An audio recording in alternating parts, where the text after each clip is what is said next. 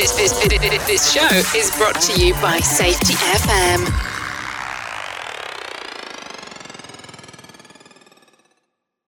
Warning the following broadcast contains adult language, adult content, frank safety discussions, and stories that might sound unbelievable.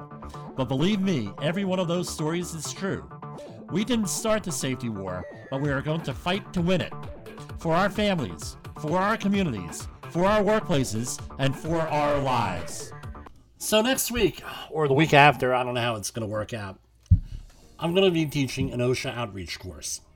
And it's for general industry to uh, recent graduates of high school. Uh, but anyway, the purpose of the class is to teach workers, a lot of them at risk populations or disadvantaged populations, who may not get any other health and safety training. They may be at menial jobs, lower end jobs, teenagers working on summer jobs. Who's going to give them safety training? So I'm in a program that I help and I teach people about safety. And we do this through outreach courses, either general industry, construction, or maritime. What's one of the topics? Intro to OSHA. It's always usually the first hour, even though the guidelines state you could put it at any uh, point in there, just as long as you get your hour in, intro to OSHA, but it's normally in the first hour. What happens? We go into this and that, and this is OSHA 1970, blah blah blah, April 28th. But what hits on with your the communities I deal with is civil rights. And we have, under the General Duty Clause, a right. You have a right to a safe and healthful workplace free of recognized hazards. In short, that's what it says. There's more than that, but that's what it is. And what do I do? I emphasize a right that if you are in private employment with a private employer, you have a right to a safe and healthful workplace, and all of the OSHA regulations out there are built upon that premise. You're right.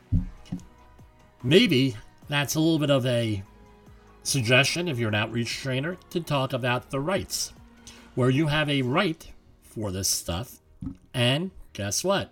You have to assert that right. That's what I have for you. A real short one, short and sweet. For Safety Wars, this is Jim Polzel. Is your safety training old, stale, and hackneyed? Is your safety trainer still preaching a warped version of behavior based safety? How about safety training that actually addresses your hazards in your workplaces and is not standardized baloney from 25 years ago? Contact the Safety Wars team at safetywars.com or call Jim Polzel at 845 269 5772. Remember, if you're receiving this message, you are the solution to unsafe workplaces.